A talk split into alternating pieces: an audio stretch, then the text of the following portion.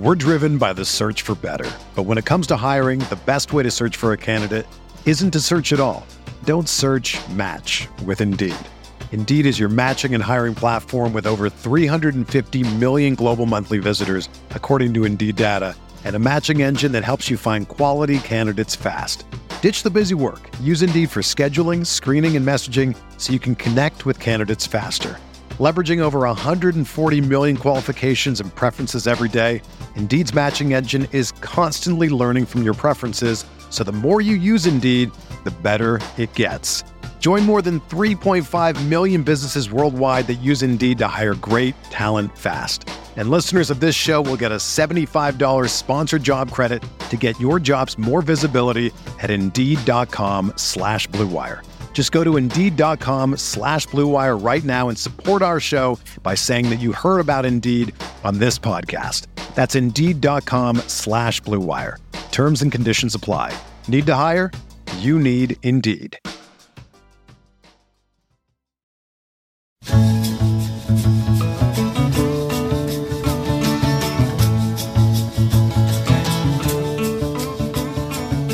If I ventured. This episode of Inside Golf Podcast is brought to you by RickRunGood.com. All the stats, tools, and info that I will be discussing on this podcast can be found over at RickRunGood.com. Open Championship is coming up in just 10 days from now, and we will have a ton of great content coming up on the site, including an incredibly in depth course preview of Royal Liverpool. Uh, I've actually got a lot of interesting thoughts on that golf course. Very different golf course, in my opinion, than uh, the open venue that we at least saw last year, and not really anything like we're going to talk about this week as it pertains to the Renaissance Club, in my opinion. So, for absolutely everything that you could need on the Open Championship and Royal Liverpool, make sure you sign up today at rickrungood.com. You can get the weekly pass for $7, which if you did that today, would include all of my Scottish Open work as well as my full breakdown of Royal Liverpool. It's uh, really an incredible deal, and it shouldn't be this cheap for all the info that you get with it. Not all, not just my premium work, but the largest. It's the largest statistical golf betting and fantasy focused full database on the internet. Uh, curious about DP World Tour stats? You can look those up. Want to build a model? Want the best ownership projections for DraftKings, lineup generator, all of that uh, is all included as well. So head on over to rickrungood.com, promo code Andy.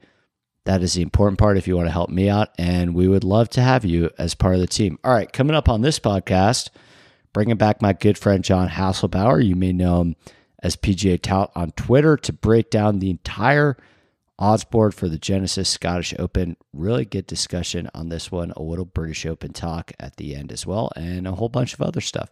So, without further ado, let's bring on John. All right, John Hasslebauer's here. You may know him as PGA Tout on Twitter. I got a bone to pick, man. What's this you and Brian playing golf without me? What happened to my invite on that one? I'm sitting there. I've been in New York for like two days. You guys know I'm making the trip to New York. And you guys are out there, you know, Brian's firing in the low 90s without me at Bethpage. So how did that how did that play out? Did you guys play a little match at all? Okay, yeah, a couple things you uh, you are um, in the proximity to Long Island currently in the same way that, Cam Young home game territory is. Where we're using that very generously.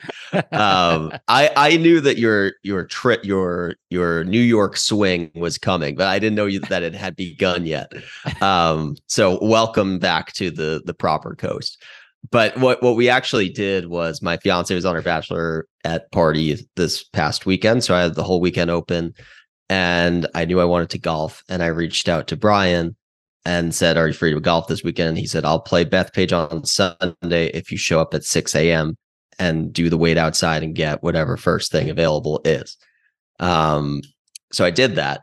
And in classic Brian fashion, we get up there and there is you can get on the red at 945 mm-hmm. or the black at 950. And without hesitation, Brian's like, We're playing red no deliberation, no conversation, because no he's given me, about it. He's given me shit. But I think Red's spectacular, by the way. Very good. Uh, Very but good. he's given me shit before for wanting to play Red because Bethpage Black is it's fun once a year, and I love it. I think it's a wonderful golf course, but it's a real that's a real day and a real Yes. endeavor. And red is really playable and still a great golf course, and you can go out and shoot a score there. So Brian's given me shit before for wanting to play red, but I I presume that you made the trip wanting to play black, wanting to play black.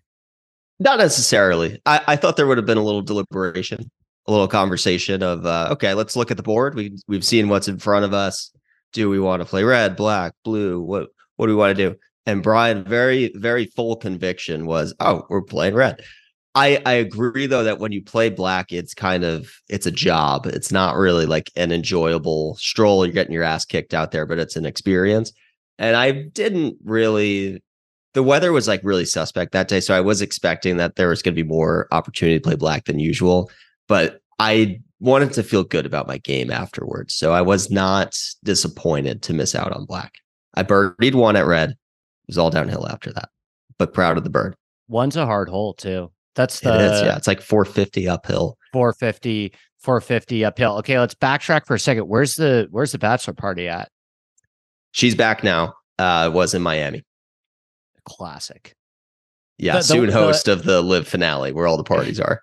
the wedding I'm going to in in Chicago in a couple weeks, her bachelor party is in Miami. I feel like it's congregated around Miami, Vegas.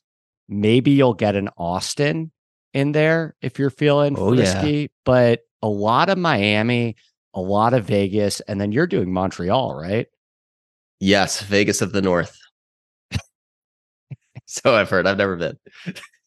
but easy trip like where i am you know where i am right now i'm in lake placid new york which is upstate about five hours from new york city that i mean because you went to college at syracuse which is still i mean i probably i think i can get to montreal from where i am in like two hours you're probably flying anyway but montreal from where you are is is actually pretty convenient despite it being in a in a different country Yes, that it- you just need a passport, and if you have that, it's a very easy trip to do. It's like an hour, little over an hour flight from New York. Um, I've never been. Pretty much nobody in my group has been, and a lot of people are leaving the country for the first time. So we've got that little exotic appeal to it. Hit Nick Taylor at the Canadian Open, so I feel like I'm an ally of Canada now. We both did. Yeah, yeah, I like, I got think back they'll from welcome the me with wonderful open country arms. of Canada. I was in Canada on Canada Day, Ooh, and let me tell you, that's right. a, a nation with with underrated pride. I mean, really, really wonderful fireworks display. Uh, the great city of I was in Western Canada. You're going to Eastern Canada. The great city of Victoria was on fire. I Mhm. mean that you know in a good way. Hypothetically, it was it was very exciting to be there on Canada Day, and I was just overwhelmed by people are just so much. Gen- I feel like the average standard of quality of how people treat you, how they treat foreigners, just really high. Everyone was at the golf clubs I went to, really, really kind, really, really welcoming. So I can imagine you're probably in for for a fun trip on in Eastern Canada as well. Yeah, we'll see. You know, similar to the black, I'll I'll get my ass kicked up there, and we'll we'll we'll be feeling pretty banged up by the end of it. But it's it's close to home, relatively speaking. So the good thing is, I've had so many like post bachelor party red eye five hour flights from like Scottsdale and Yeah. California, and this is like we are probably going straight from the nightclubs to the airport. Like we're gonna be out till five a.m., get a seven a.m. flight, come home, nap, recover. So I'm looking forward to it. It's a it's exactly a month away now. So what's the tournament? Did you schedule it based on having to write a preview for a pretty shitty tournament? What is it? In a month? It's probably the I think it's the St. Jude. okay, playoff event. St. Jude. Only 70 guys in the field this year, though. That may make it a little bit easier. We know the golf course. Yeah. I mean, forewarning, that one's coming out on Monday. That tournament preview that will not be, that will not be up on time. You know the course, TPC Southwind. Everybody, everybody knows what to expect, and Sepp Straka will probably be in the top seventy. So he'll just pick him because Zalatoris isn't going to be in the field. So Right. Sepp Straka spotlight. Are we calling it now? I don't know. Maybe right. redemption. There you go. I, I honestly like, and I guess I'll use this to transition us into the Genesis Scottish Open. Um, I read your article every week. I had a six hour drive today and just finished dinner.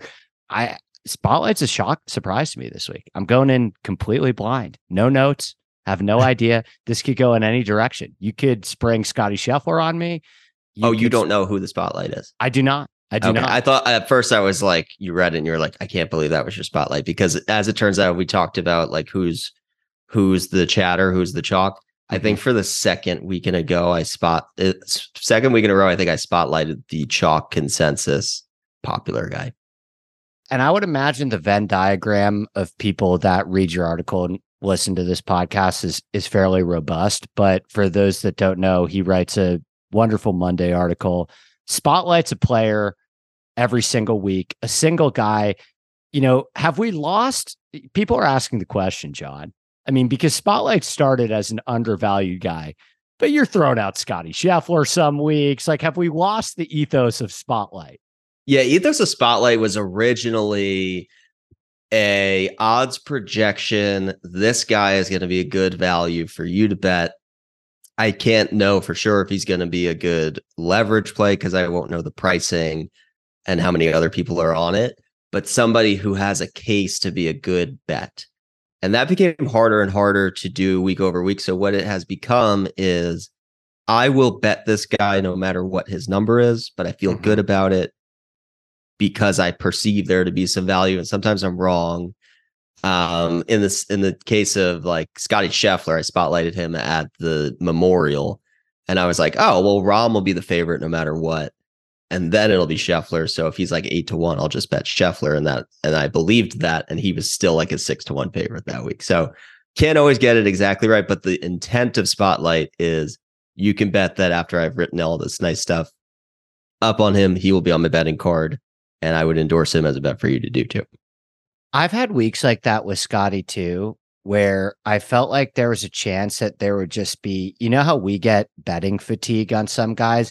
I almost felt like with Scotty being plus 600 now every week, there would almost be odds maker fatigue with Scotty at some point where just to switch things up and keep people on their toes, they just make Rahm the favorite at Memorial or, you know, and and I looked at the open odds. I, I really dug into the open odds for the first time a couple days ago.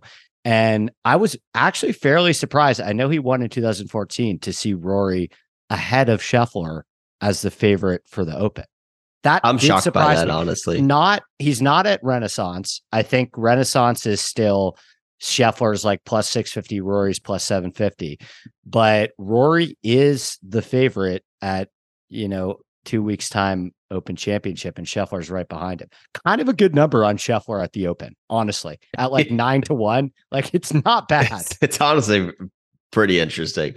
I bet him last year at 14 to one at the Open and I was uh, I was really going back and forth between him and Cam Smith all weekend. I made the wrong decision, but I feel like the Open last year was the beginning of of Scotty. Like I'm really the team no putt guy because mm-hmm. he made nothing at the Open and he finished twentieth. And he's starting to putt a little bit better, but yeah, he is. He's starting to putt a little bit better, and the ball striking hasn't gone away whatsoever. So we'll do a little we'll we'll touch on open just just a bit at the end cuz I've started to dive into it just a little bit. And I sure I'm sure you have some thoughts as well, but I want to start with I want to start with the Scottish, which as we mentioned is a, is an excellent field. This is the only co-sanctioned event uh, between the DP World Tour and the PGA Tour. I have to feel like the DP World Tour is just really getting the short end of the stick of the strategic partnership, but that's that's probably another podcast. But my question for you is how do you handicap a course that is so dependent on weather, right? Like we've gone from a tournament where three guys shot 22 under in 2019 to the following year, Aaron Rai wins at 11 under. Then you get three guys shoot 18 under in 2021. And then last year, there's a massive wave advantage, if I remember correctly. Every day plays kind of different in terms of condition. And Xander gets it done at seven under, right? So how do you how do you navigate breaking down a tournament that is this variable in terms of how the conditions affect play? Yeah, it's it's not easy it's not my favorite week. Like this week and next week are really difficult to yeah. like model out and use data to feel confident in your bets. It's definitely like a feel eyeball the leaderboards of the last few years, look at the types of players that are coming up. Is there a, drastic difference when the wind is up versus when the wind is down? And just kind of like starting with like the profile of players who play well in coastal, windy, difficult conditions. Cause there's a lot of like Bermuda Championship and Pebble where it's like these aren't like tests, but they're windy. Um, and unfortunately, like for the PGA Tour, wherever we see like significantly like wind impacted events, they tend to be these like fall swing resort course, uh, just not applicable at all to what's happening this week. So it makes it harder for someone like me who pretty much exclusively follows the PGA Tour and is not as like up to speed on which courses on the DP World Tour are the comps I mean, I know like the Alfred Dunhill links is is a course that is an event that I'm referencing because I know that's a rotation of links courses. The mm-hmm. Open, obviously, um, that's going to translate well here, and then using the Scottish. So from a, a European tour standpoint, or from a European uh, track standpoint, those three events, the Scottish, the Open, and the Alfred Dunhill, are where I'm kind of starting and seeing if if there's anybody who plays well both there and recently, and if there's any other like super wind affected difficult courses, maybe even like a Bay Hill where that really came into play. I know two years ago for sure. Um, just kind of picking individual comp courses that is, it's not really going to work well in a model, but if you're subjectively, anecdotally looking like, yeah, that guy's good in the wind when it's difficult, that that can be helpful. But from a DFS perspective, definitely you got to wait until Wednesday, see what the weather's actually going to be, and you should have a better sense of like if it's completely down, it's going to be easier scoring conditions, not like last year, and you can kind of pull the, the wind detail out of it. But if um, the weather's looking a little nasty, and right now it looks like there's rain and pretty like persistent wind, then you can expect it to kind of fall in the more difficult conditions and similar to like open majors before the last two years. So have you made any bets yet or are you waiting for more accurate wind? I'm looking at it right now.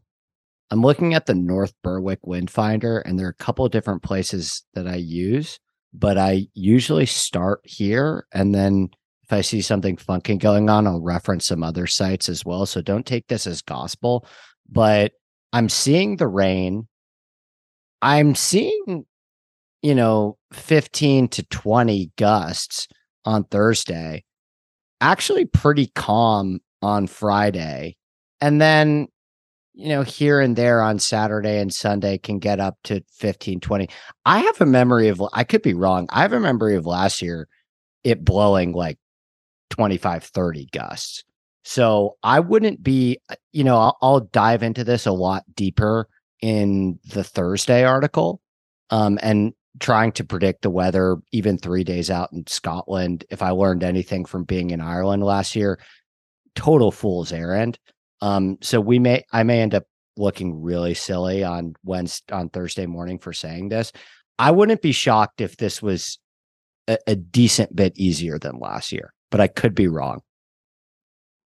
Yeah, I think it's too early to call, but the thing with Scotland is er, links courses in this part of the country, and this will definitely be the case more next week because there's a little bit of protection, a couple trees getting in the way at Renaissance, but like next week in Hoylake, it's completely flat and the coast is right there, and you're getting hit by the elements. So even a breeze feels like a lot more impact on the ball than like heavy winds in a tree protected um, course. But this week, here in Scotland, there's going to be weather.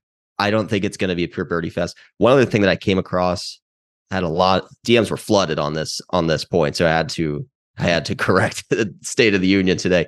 Um, through 2021, the Renaissance Club was a par 71. Last year and going forward into this year, they converted one of the fives to a long four. Um, so as you know, a par social yep. construct Right. They just they literally didn't change the hole. They just said now it's going to be a four instead of a five. So that's four strokes off the bat that were just removed.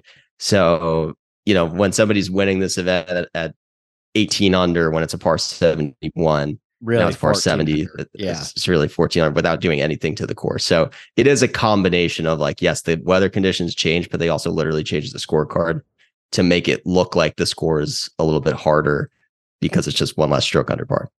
And then in terms of like skill set at this golf course, is there anything specific?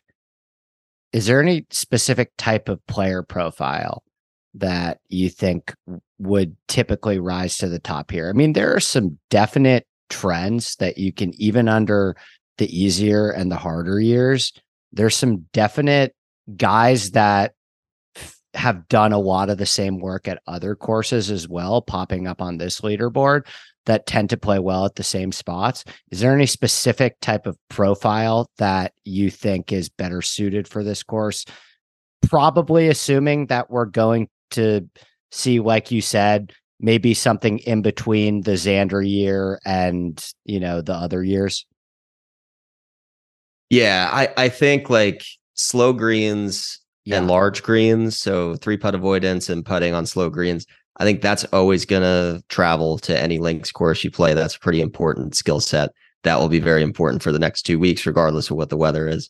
So that's important. I think there's a distance advantage here. It, it doesn't seem like the course where that where that would be the case, where it's like 7,200 yards, but it's a lot of bombers coming to the top. If you look at the scorecard, it's a lot. I think it's like six par fours over 450. Yeah. Is it seven? Yeah. Oh, that- that's with that's that one. uh, five, yeah, with the one that's now a par four. Yeah. yeah, and then you got to be long to score on the par fives, and you know there's five par threes which are long irons too. So uh, definitely a long iron course, and it's not this like tremendously penal like pot bunker in the fairway have to laterally No. punch out type of course. Like I think you can just pull that driver, know where you definitely can't miss, but it's not like you could get a bad bounce on a really firm fairway and all of a sudden you're in trouble like you would you would typically get at the open. I agree. I I see a bit of a distance advantage as well. And I didn't see a massive penalty for missing. I mean, guys were missing guys are basically hitting 50% of their fairways last year. And it had like the second lowest penalty, missed fairway penalty on the entire PGA tour. So there is, you know, fescue on this course like any links course, but there's some there's a ton of room off the tee. And guys aren't getting guys aren't really getting penalized for missing the fairway a ton here. And especially if we do get more wind, even the most accurate drivers are going to miss the fairway. T- not that the fairways are that narrow, they're not like Oak Hill or Winged Foot narrow, but because of the wind, you're going to get the same thing that does tend to happen at Oak Hill and Winged Foot, where even the most accurate guys lose their advantage. I found no correlation between true driving accuracy uh, and success at this course. I think eight of the top 15 guys on the leaderboard actually lost to the field in driving accuracy, but you had a ton of bombers at the top as well. So I I agree with that wholeheartedly. And you know, honestly, I think the biggest frustration that I'm having, because it's a great field, the biggest frustration that I'm having right now is like, man, they're just really not giving us a break on these odds these days. I mean, I mean, truly, I, I'm I was really shocked, and I haven't deep because I was traveling today, so I haven't spent a ton of time searching for the best numbers. But man, I'm still seeing at a lot of books like 11 guys under 20 to 1 with two guys at plus 650 and plus 750. How are they getting away with this? well, you know, this co-sanctioned situation, the qualification is the top 75. I think it's OWGR is how they're doing it from the PGA and from DP World Tour members. So there's 75 full-time DP World members making up half the field here. So the depth is not there. I, I think Right. Adrian Meronk is probably the the best full-time DP, and he's not even like full-time full-time because he just got ex, uh, an exemption.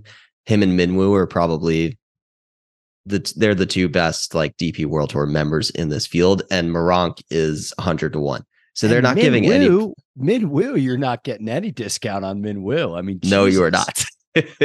so I like that's that's just like a, a no respect thing for the European guys. Where when you look at the board, and definitely from a DFS perspective, that's where you're going to get your value from because those guys kind of just grow up in these conditions. It's a very different type of turf. It's a different game. there's guys who can play great on links courses and not anywhere else.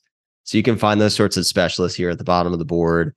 Fill out your DraftKings lineups that way because they're like everyone in like the 7200 and below ranges. These like trendy European tour players who definitely can't win but can give you a top 10 here. So of the top guys, I mean, I'll mention them: Scheffler, Rory, Cantlay, Xander, Hovland, Fowler, Hatton, Fleetwood. All those guys are 20 to 1 or lower at DraftKings. Um, are you starting with any of them? Um, I started with Hatton. Me too.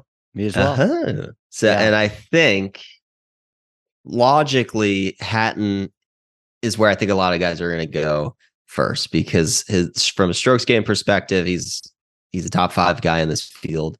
He hasn't converted a win this year. He's been circling around it. Before this really comeuppance this year, where he's just been in the mix in every big tournament, he was the links guy and he was winning the Alfred Dunhill. He was competing in in the Open, but not necessarily the other majors. So Hatton's a links guy, and now he's in maybe the best form he's been in before coming into the Scottish. And I got him at 24.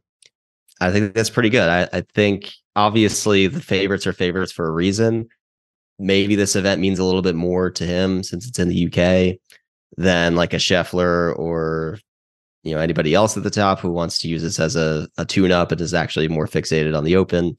There's always a piece of that that you have to think about the week before the open, but probably just a myth. But I do think that you know this is a home game ish for Hatton because he's coming back to the UK and he's you know moved away. He's living in the states. He's actually from this area, so he's going to have a lot of like familiar people in the crowd. Probably a little extra motivation. I like the the European guys playing in the Scottish Open in general.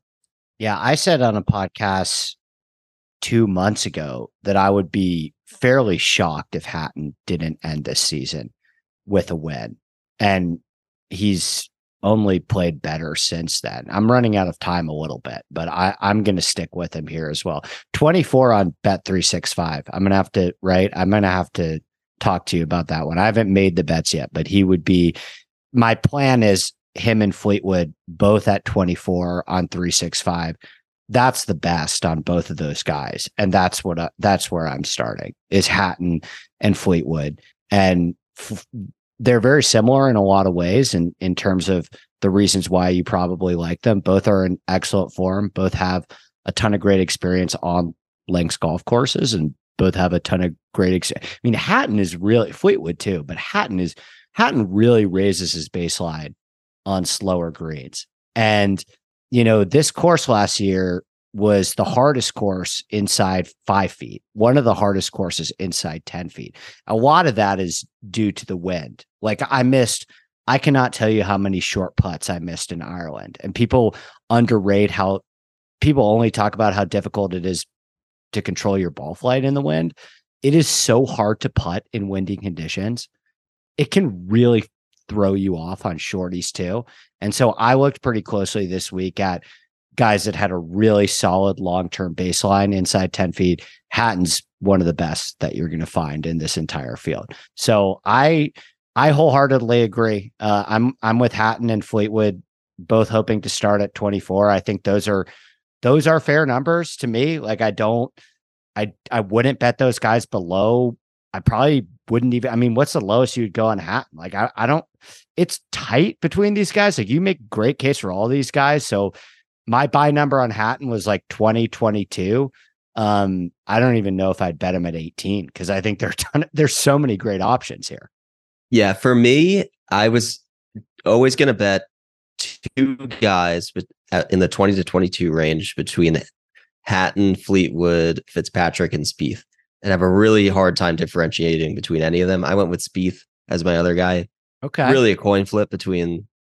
I, I was definitely going to bet Hatton, and then for the other three, it was like I could have made a case for any of them. When we talk about Renaissance, we're talking about artists. This is the birthplace of. It's fun to be an artist out here. yeah. This is where Tringale invented artistry. right. Um, this is the spot. He was first round leader, 61, I believe, in the opening round. give Cakewalk for him. give people give people the context on that. I get I get killed sometimes for using inside jokes that two people understand on podcasts and it just I it doesn't land. Oh, there's there's a nice feature in the in the preview this week. We've got the clip. You can get you can watch the full interview. Uh, but yeah, Cam Tringale, first round leader here last year. I had a Gary Woodland first round leader ticket, and and he was runner up. I think he shot eight under, and then Tringale blitzed him in, in the back end. But um, yeah, he was interviewed and asked like if he feels comfortable playing lace golf, and he said he's he feels like there's five different ways you can play every every um, shot, and that that really speaks to his game because he's an artist, and it's fun to go out and be an artist out there. So I I needed an artist on the card because Tringale is obviously not here anymore. Uh, and the closest I could come to an artistic comp to Ch- Cam Tringale's game is Jordan Spieth. Right. Whereas Cam has has taken his talents to the Centurion Club. Exactly. I mean, if he's even, I mean, who even knows if he's? I don't even know if he's on the the roster these days with all the turmoil going on in Smash GC. You have to wonder. I, I think he's a high flyer. Yeah, he's huh. definitely he's on Phil's team. He's on Phil's team, and you have to you have to w- wonder if Phil's making some calls to the uh, unsettled Matt Wolff on Smash GC and kind of waving Tringale as as some bait bait out. Yeah, it's a you business. Quickly, no one's untouchable. You know how quickly Phil can turn. Phil can turn on an ally. So um, I agree with. I mean, there's what's not to like about Spieth. I kind of have my eye on him for next week. So I'm selfishly hoping that he busts a little bit. I will say this too, because I before we move down, I think we should devote a little bit of time at the top. I was pretty close on on Cantlay or Xander. I just think that their their betting price is not where it should be for those guys right now.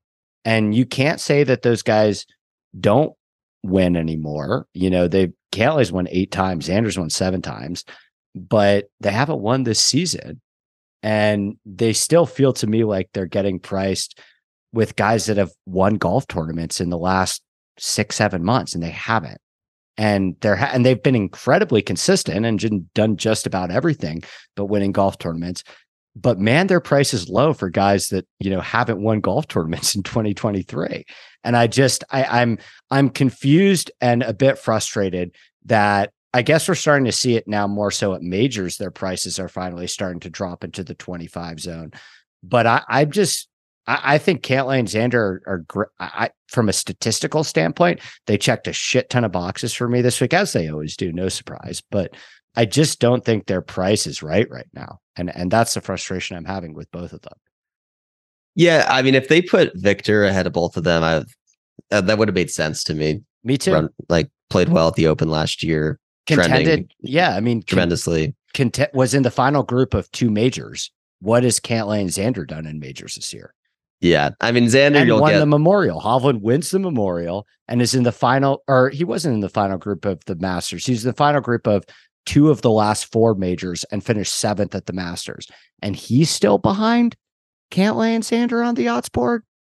Yeah, and, and links for uh for Viktor is very appealing because he doesn't have to chip; he can just putt from everywhere. Right. Um, if it gets crazy windy, like that's I think why he he did so well at, at St Andrews because there was no wind and just point and shoot. And if you miss the green, you're still putting it. If it's crazy windy, like what we saw at Bay Hill, where he kind of like pissed down his leg towards the end two years ago, he, he's not going to win a scrambling contest in tough conditions. But if if the wind is like pretty calm, I do like Viktor. And I, I feel like with DFS pricing, he's probably going to be a pretty decent pivot because he's just a, a, name that's maybe a little bit less stable than Cantlay, Xander, McIlroy, Scheffler if we're talking from a DFS perspective, and then we'll move down, I want to talk about the big 20 to 50 range. But I got to imagine, like, most people are probably playing Scheffler over Rory still, right? I like yeah, Scheffler. They, they must than, be. I, am obviously Rory's my guy, and I, I like Scheffler a lot more than Rory this week personally. Yeah. Does Rory usually play this event? I feel like he uh, he's he's got like a 34th and a miscut. If I, I did that off the top of my head, yeah, 34th and a miscut. I'm impressed at my memory there. But he did gain over six and a half ball striking. Uh, and then he miscut in 2021. So the 34th, he hit the ball really well.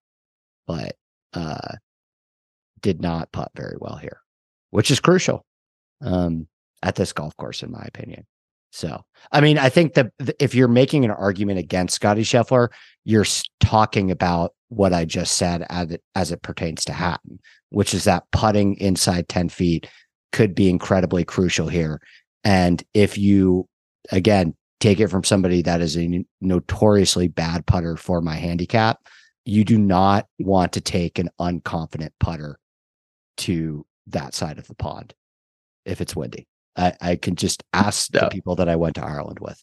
It is it's not fun. it's not. No, so that's the argument I've, against Scheffler if you're making one.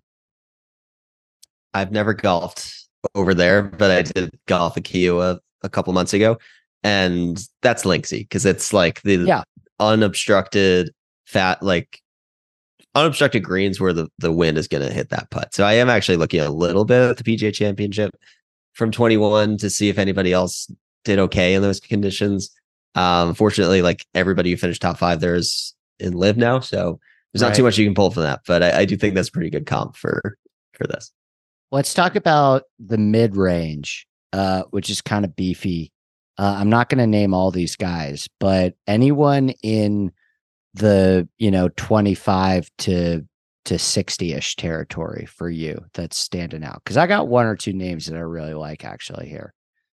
I'll give you one one guess for spotlight because he's in this range, uh-huh. and your clues are potentially the most potentially most tipped this week at a number I was hoping would be longer, but because he missed the cut at this event last year, but form is really good and course history before um, last year was very good at the Scottish Open. We're driven by the search for better. But when it comes to hiring, the best way to search for a candidate isn't to search at all. Don't search match with Indeed. Indeed is your matching and hiring platform with over 350 million global monthly visitors, according to Indeed data, and a matching engine that helps you find quality candidates fast. Ditch the busy work. Use Indeed for scheduling, screening, and messaging so you can connect with candidates faster. Leveraging over 140 million qualifications and preferences every day, Indeed's matching engine is constantly learning from your preferences, so the more you use Indeed, the better it gets.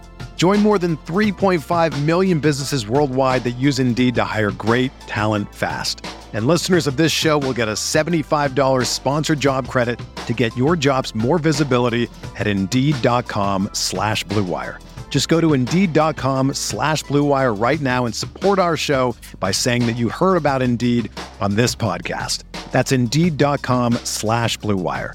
Terms and conditions apply. Need to hire? You need Indeed. Whether you're a world class athlete or a podcaster like me, we all understand the importance of mental and physical well being and proper recovery for top notch performance.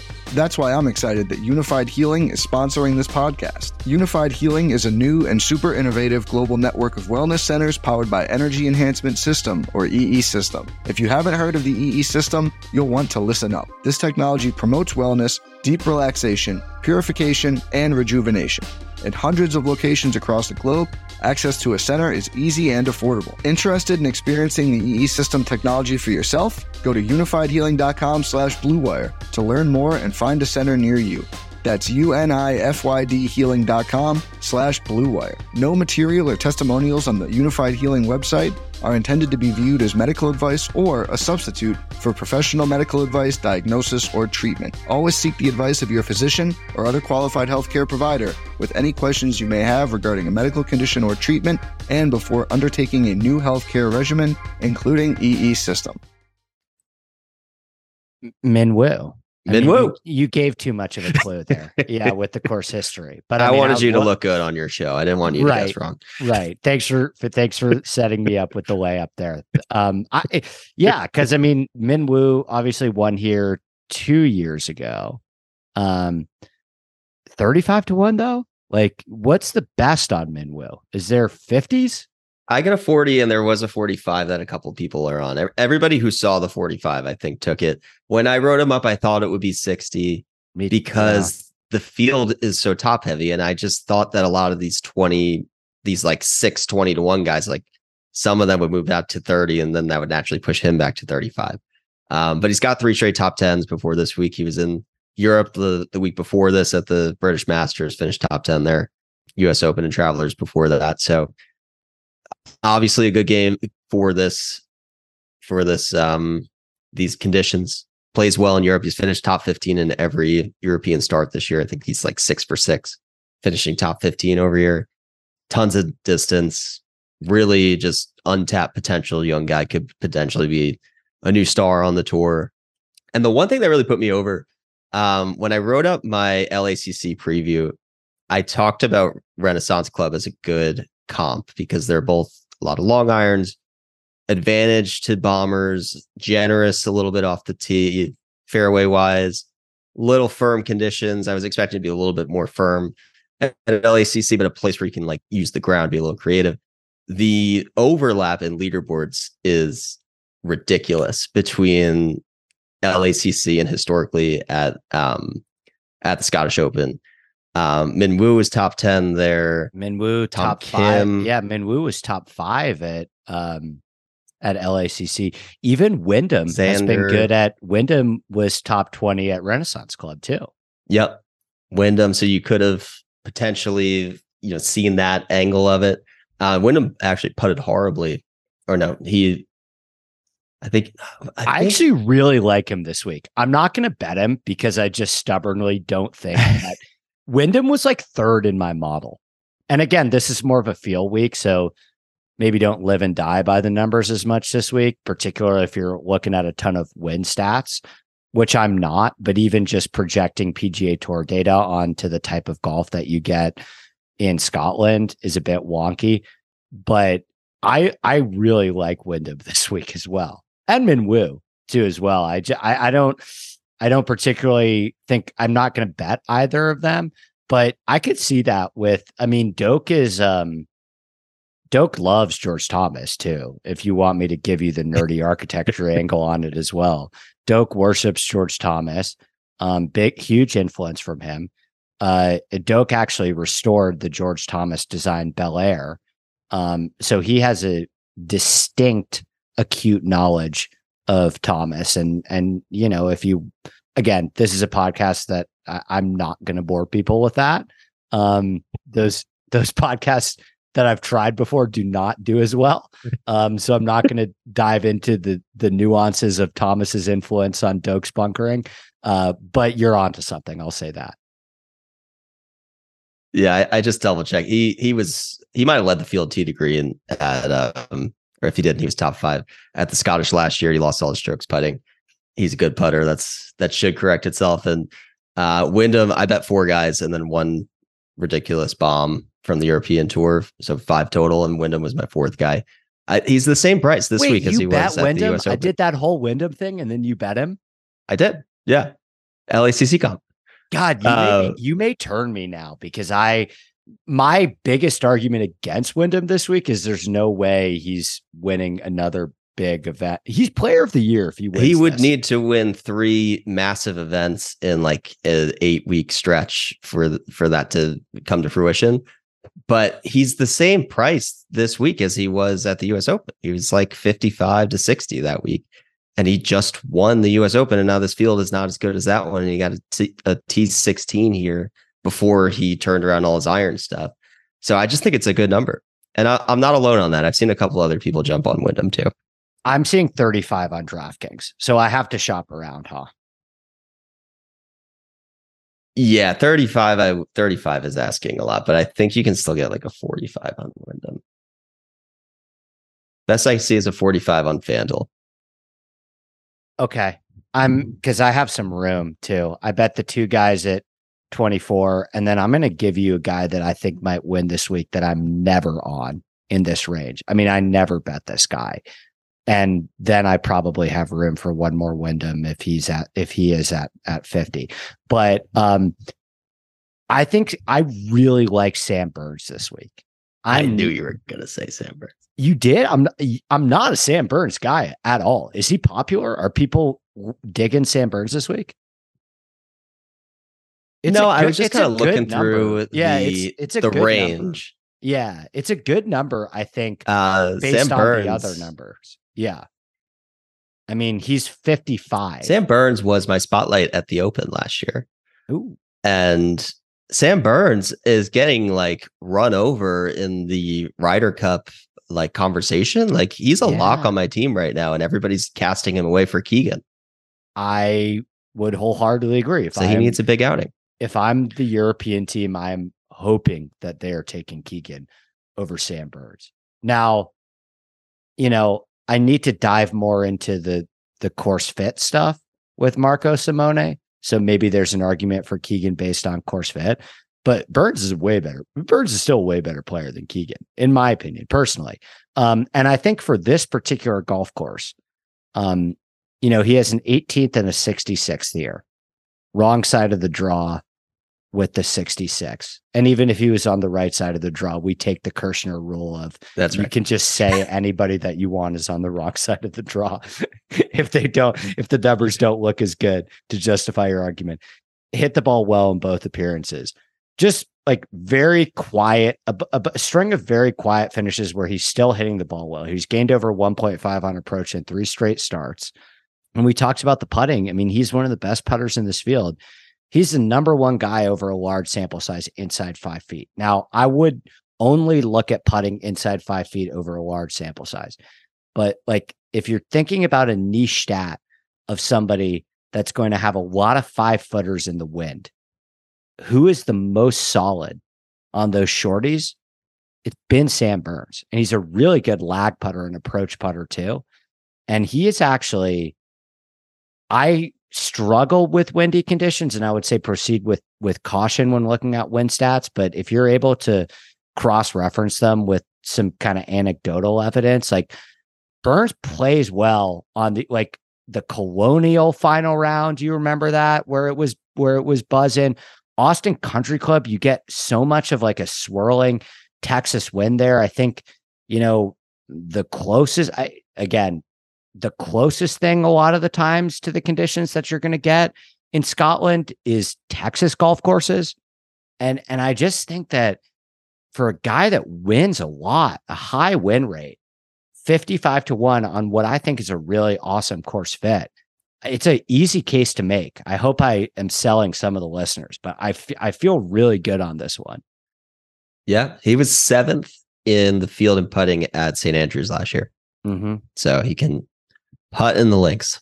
By the way, he's got back to back seventh place finishes at the only other Tom Doak course on the PGA Tour, Memorial Park. There you go. Case closed. There you go. Case closed. I like Burns. I really hope like, he's not having a bad season. Honestly, no, he has he's not. a ton. He has like uh, seven top twenties in his last ten starts, and he's being like written off for the Ryder Cup. I don't get it, but he could use he could use a hot finish to the season to to seal the deal for himself.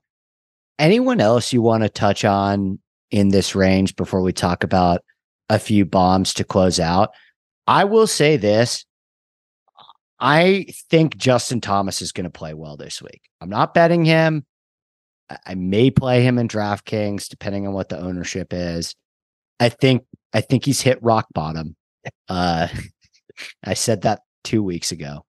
But I've always liked him on links golf courses.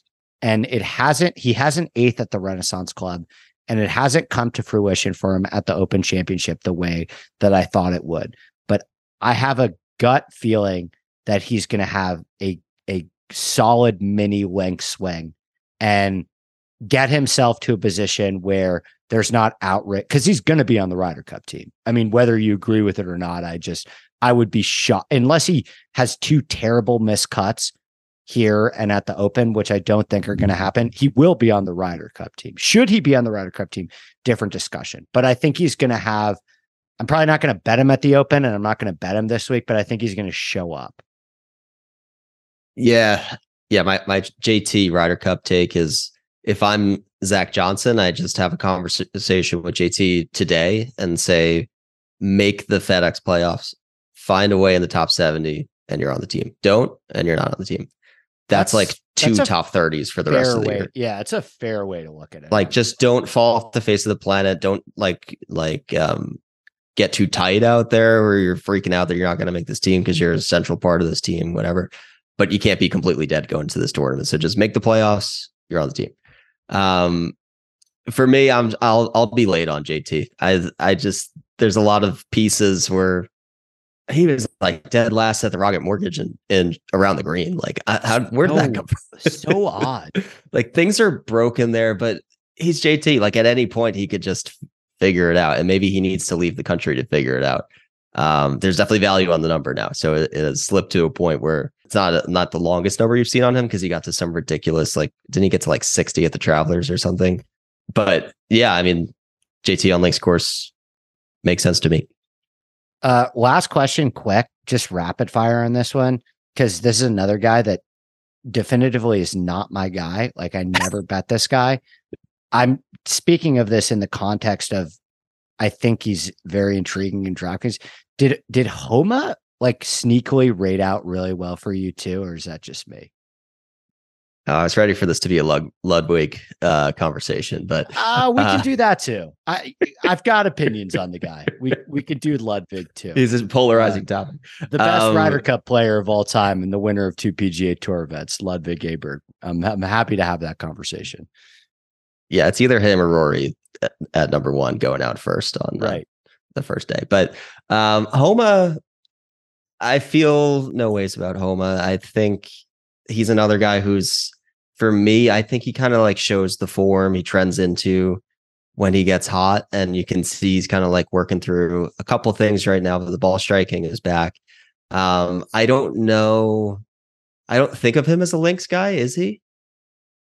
No. He, he doesn't have much. I, I mean, don't I don't know. Really, only seen him in majors, and he's we know he, what he does in majors, but Right. I don't know if you totally have to be. I think if you're talking about guys for outright betting, just because there's so many good options, you want that to be part of your argument. Right. But with DFS, you can be a little bit more forgiving in terms of all of the boxes that he's checking. And I don't, I mean, I don't think that, I'll say this I don't think that links, links form per se will be as important this week as it will be next week. Yeah, I, I actually I do like the like the ball flight that Homa hits. I think is yeah. really good in the wind because it's just like a piercing bullet, and on like firm fairways, it's just going to land and go.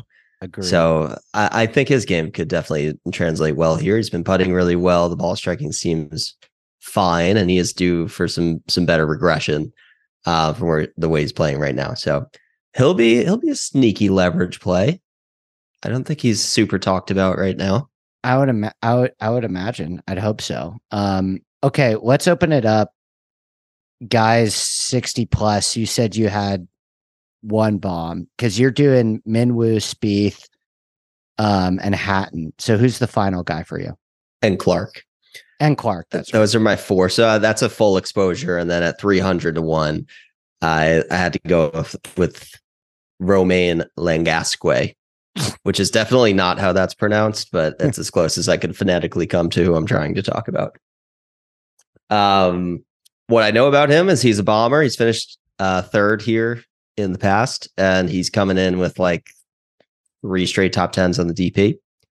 So none of that equates to win equity, but he's 300 to one, and I had full card, and I wanted one more bomb. And I, I just feel like there's going to be last year there were three Euro Tour guys who finished top 10 at this event.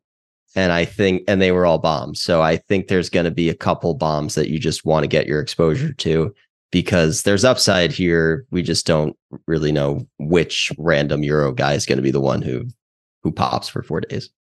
I this is way less daring, um, especially in terms of his betting number but I really like Ryan Fox this week.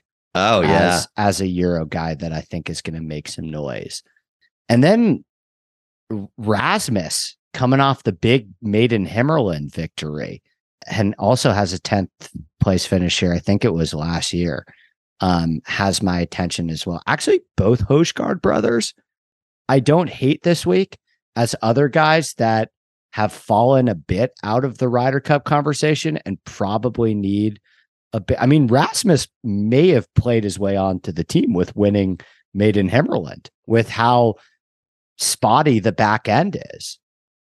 So really, like, did both the winners last week punch their ticket with Straka and, and Rasmus? I would say that not only did both the winners, but did Ludvig with the top five. He might have. No, seriously. I think he did. I, I, think, think, he, did. too. So that back end of the Euro team is getting more crowded. But like if you're choosing between Rasmus and Victor Perez, he probably Rasmus probably jumped ahead of a lot of other Euros this week, I would say.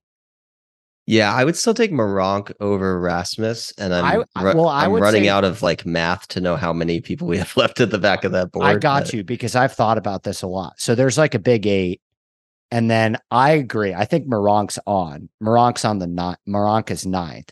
So there's 10, 11, 12 for Ludvig, Rasmus, Sepp. I mean, those would be my three. But that then the other guys battling for that are like Victor Perez, Yannick Paul, who's actually qualified right now, Sergio, maybe Padraig Harrington, people are talking about.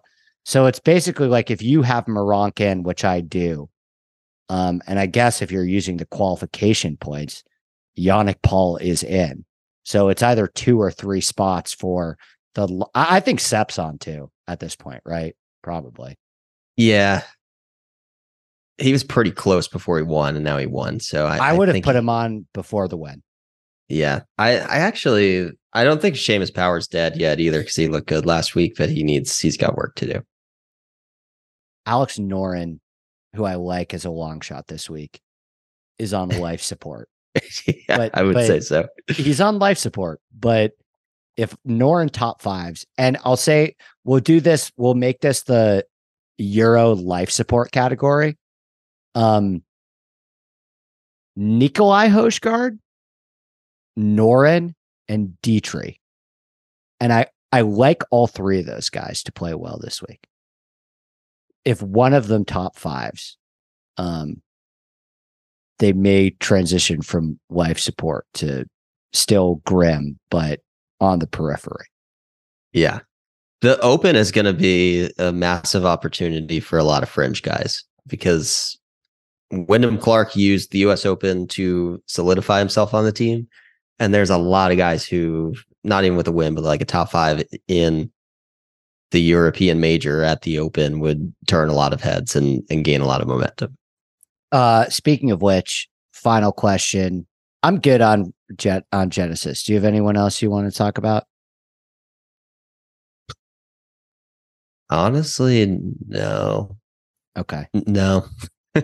it's Uh, It's I- like a throwing a dartboard at, at these European guys in the six Ks. I'm going to expose myself to a lot of guys I've never heard of before, but Right. I gave I'm on Hatton and Fleetwood at the top. I really like Wyndham and I love Burns. Uh and I like uh, farther down I gave my long shots. Noren, Dietrich. I like Cam Davis too. Um and both Højgaards I, I'm intrigued by. So the open. Um let's do five minutes, five to ten minutes on this at the end. Um, have you started your your research on this at all? I mean, it's we talked about this right before we went hot. It's like what everyone kind of thought was going to happen with the split between LIV and PGA Tour kind of started to happen. I mean, I haven't felt have you felt in a golf season more so the stark contrast between the majors and everything else? uh, I mean, you're supposed to feel that way. And the casual fan definitely feels that way. I've probably watched too much of the regular PGA Tour stuff. Well, I think it's it's depressing for guys like me and you that I mean, would you, me more so than you because you you have a real job too. But it's honestly depressing for guys like me and you to be forced to admit that only I reject the idea of having to come to the conclusion that only four weeks out of the year matter. I really hope that's not the case. It feels like the case. I'm kind of out of a job if that's the case. Um, but I'll say this. it feels like that way a lot of the time because I mean, I spend a painstaking amount of time on the other 32 weeks too. Um, and you know, by by my numbers, it seems like some people still care, but just in terms of like the anecdotal evidence of what is catching steam in the larger ecosystem. It feels like there's a starker contrast this year between the majors and everything else. Even the elevated events, by the end of the elevated events, I feel like everyone was like, I'm kind of over this. Yeah, I would say atmosphere going into the events dramatically shifted. It feels less significant. It feels like a lot of guys don't have to care.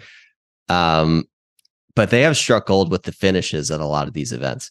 Rickie Fowler, in the way that he won the Rocket Mortgage, like nobody should care about the Rocket Mortgage, and it was like front front page ESPN. Fowler completes comeback wins in an epic birdie birdie 18th comeback yeah. finish, and everybody goes crazy, and everybody in the, in the crowd is rooting him on.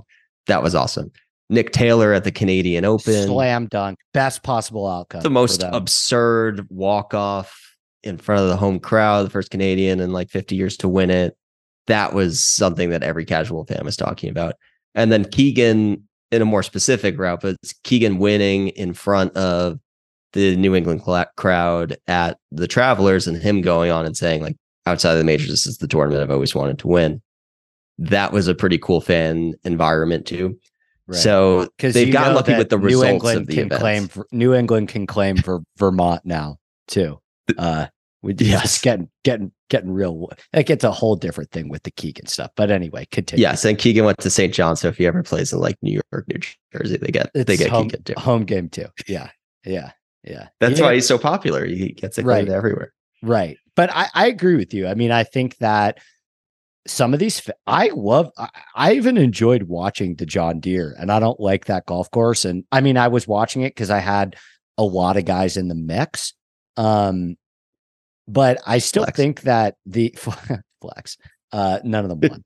um, I made I made zero money on my outright bets that week, but uh, yeah, I mean, I think that a lot of these events on the PGA Tour have been best possible outcome, and there's still been a ton of fatigue with them, uh, which again leads us into what that what Newco um, working title could could draw from that in their potential schedule going forward. But yeah, I wanted to do a, a, touch on the Open just because I feel like basically during major season, as soon as the as soon as the previous major ends, people want to start talking about the next one. So, have you do- dove into Hoylake whatsoever yet?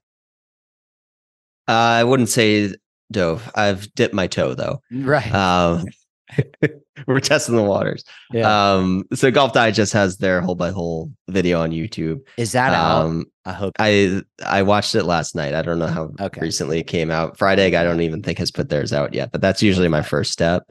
Love that. Um, Still so waiting on my call to narrate one of those things.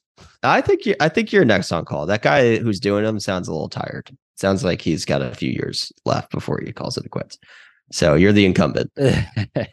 but yeah, so from what I've gathered from that, and then obviously once I've watched that, then I'm watching how Tiger won there, and then how how Rory won there. It's crazy that they've only had two in the last like 50 or 60 years with the way that the rota works. I would have thought that they had like an equitable split. So I don't remember exactly why they've had such a hiatus. Um, but it definitely feels like a tournament that's going to offer a test off the tee. It's not St. Andrews where you just bomb it wherever you want to hit it. Um, I'm really interested to see how people treat Cam Smith. I think that's going to be the biggest storyline going into the open because he's obviously the spray it anywhere off the tee guy, which was a perfect setup at St. Andrews. Oh, this oh, is the on. opposite. Rory's the biggest storyline, no? Well, from a betting perspective of like Am I talking to LIV, Golf Nation here or John? Because there's no okay. universe where Cam's win at Centurion is a bigger storyline than Rory returning to Hoylake after finishing top seven in like eight of his last nine majors. It's I'm talking from like the what do we do about betting this guy? Okay. Because Rory's number isn't yeah, he's, really drastically affected and he's the favorite right now. And fair. You're ta- I'm it's talking really not picture, even going to be. I'm talking big picture, casual fan, media storyline. You're talking betting community storyline. I agree. Cam Smith's going to be yeah. very popular in our world. Yeah. Cause like if Rory's the odds on favorite, nobody's going to bet Rory. Like, yeah. would you bet Rory as the favorite at this event? Yeah. Don't put it. don't put it past me, John. Okay. Um, if anyone haven't- would, I haven't made that decision yet, but I'm not gonna. I'm not gonna rule him out. I'm not gonna rule out that possibility. Okay. Consensus here is go the, the group think narrative is going to be this is not a driver heavy course. This is mm-hmm. not a course that you can overwhelm it with a driver because this is going to have as links courses are intended super firm burnt out undulated fairways where if you hit a driver it could bounce in any which direction it could roll into fescue it could roll into um whatever that fun word they have for bushes is Gorse. on gorse. Yes. You could be in the gorse. That's always fun. Um, or you could be in a pop bunker, then you have to like pitch out laterally. They also have these like penalty areas, which are like a field with like a small fence or Mhm. for- for there's out of word. bounds. And- there's out of bounds on like at least 35 percent of the holes of this golf course. Yes, this is And- like and- the and anti- real out of bounds, not out of bounds like three guys throughout the week are going to go out of bounds. Like it's real in play out of bounds that is dangerously close to some of the middle of the fairways on some of these holes. Yes, there are two holes where it's like a dog leg right and it's fairway and it's like this mini little fence thing. And if you're right of the fairway, you're in the penalty area. And even if your ball is right there, it's out of bounds and you're taking a stroke. So it's like the anti Rahm at Torrey situation where like if you hit it offline, you're actually getting penalized for it. If you if you would have gotten like TIO relief at a PGA event because you hit like an obstruction thing, like that's not going to happen here. So I think driving accuracy becomes extremely important. The shorter hitters are going to have an opportunity here. It's not long for the sake of being long. And then short game is all the link stuff that you you typically expect. And then it's really just going to come down to what the weather is. When it was firmer in 2006 when Tiger won, he hit two iron. I think he hit driver a couple times throughout the week, but he pretty much hit two iron off of every tee, ranked outside the top 50 in driving distance, and hit 86% of his fairways. um, so you know, there's there's a roadmap there. I mean, it. I, I think I, don't have a pick yet. What's interest? There's a. I, I've started looking at. I don't know how this is going to translate into who I actually pick, but it's a it's a flat golf course. It, it doesn't have a ton of towering sand dunes like some other links golf courses. It's, it's really not that interesting of golf course topographically. But as I said, there's tall fescue and out of bounds all over the place. It's going to make such an interesting tournament from the standpoint of how this golf course is going to penalize wayward driving.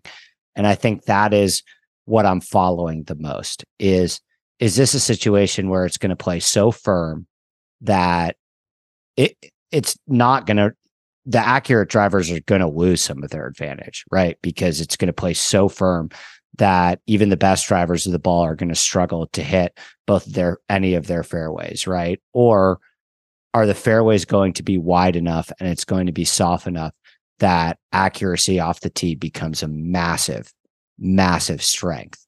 Um, and, and I think that's what I'm still debating and and trying to navigate.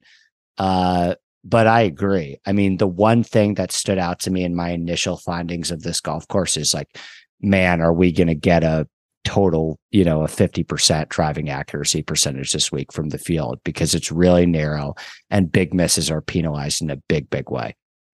Yeah, my first first two impressions were really sucks that Tiger can't play this because this has been the best setup for obviously he won here, but this has been the best setup for Tiger of any of the majors we've seen in the last two years Mm-hmm. um, or or more since he's gotten in, in that accident. So um, this is a, a very walkable course. It's extremely flat, and you can you don't need to hit a lot of drivers. Like he can hang with with with anybody and just be a short game contest. So It sucks that he's not here. My second impression was this is the perfect quintessential Sahith Theegala course.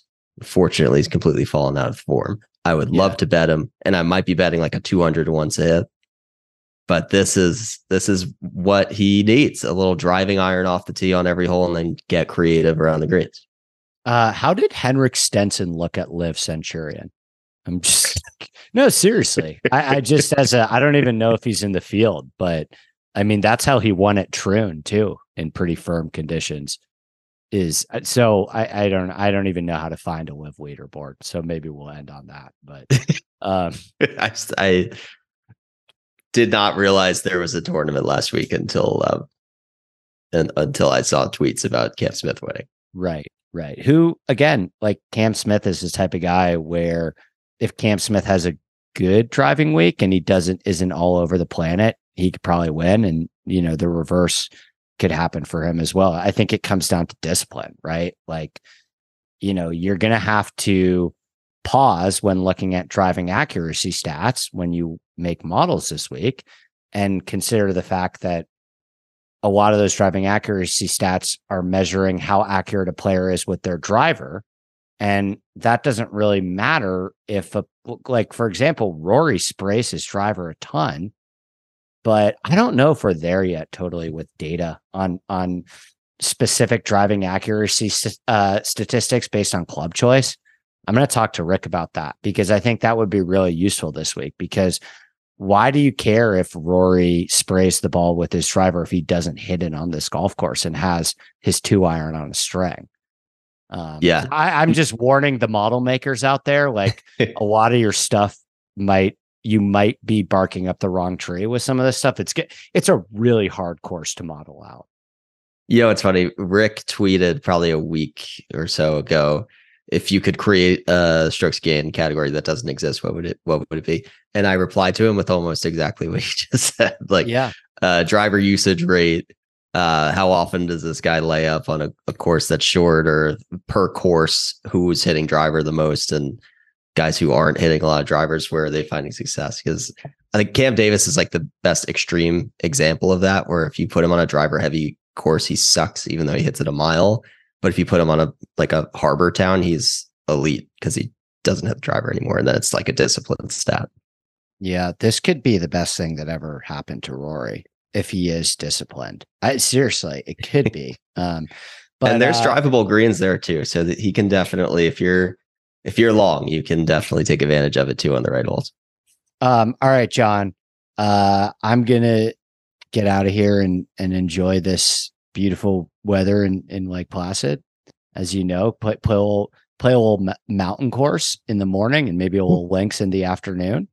Method. Yeah. Sandwich at the sandwich at the the uh creperie in between. So uh yeah, it's it, it's you're living. It's, it's I yeah, it's you know, it's it's wonderful up here. So let people know what you got going on uh this week before we get out of here. Yeah, we um there's actually been some design updates to the lines.com. So I wasn't sure if I was going to have my usual content week, but it is back up and running and looks a little more crisp, I think. So you can always find my work on the lines.com, find me on Twitter at PGA Tout. Yeah, that's that's about it. Hopefully, hopefully we hit a winner this week. I think we have a, a little overlap. We're rooting for Tyrrell. If you if you need any bets, if you need access to anything in the great state of New Jersey, you let me know. Sounds good. But otherwise, it's been real. Thanks for having me on. All right. Thanks, buddy. Talk soon, my friend. All right, that is it for the podcast. Special thanks to rickrungood.com. Special thanks to John, and we will be back later this week. Me and Steve Bamford giving an early look at Royal Liverpool and our selections for the Open Championship. Until then, best of luck with your bats this week, and we will see you next time. Cheers. If I ventured in the slipstream between the viaducts of your dream. Where mobile steel rims crack and the back roads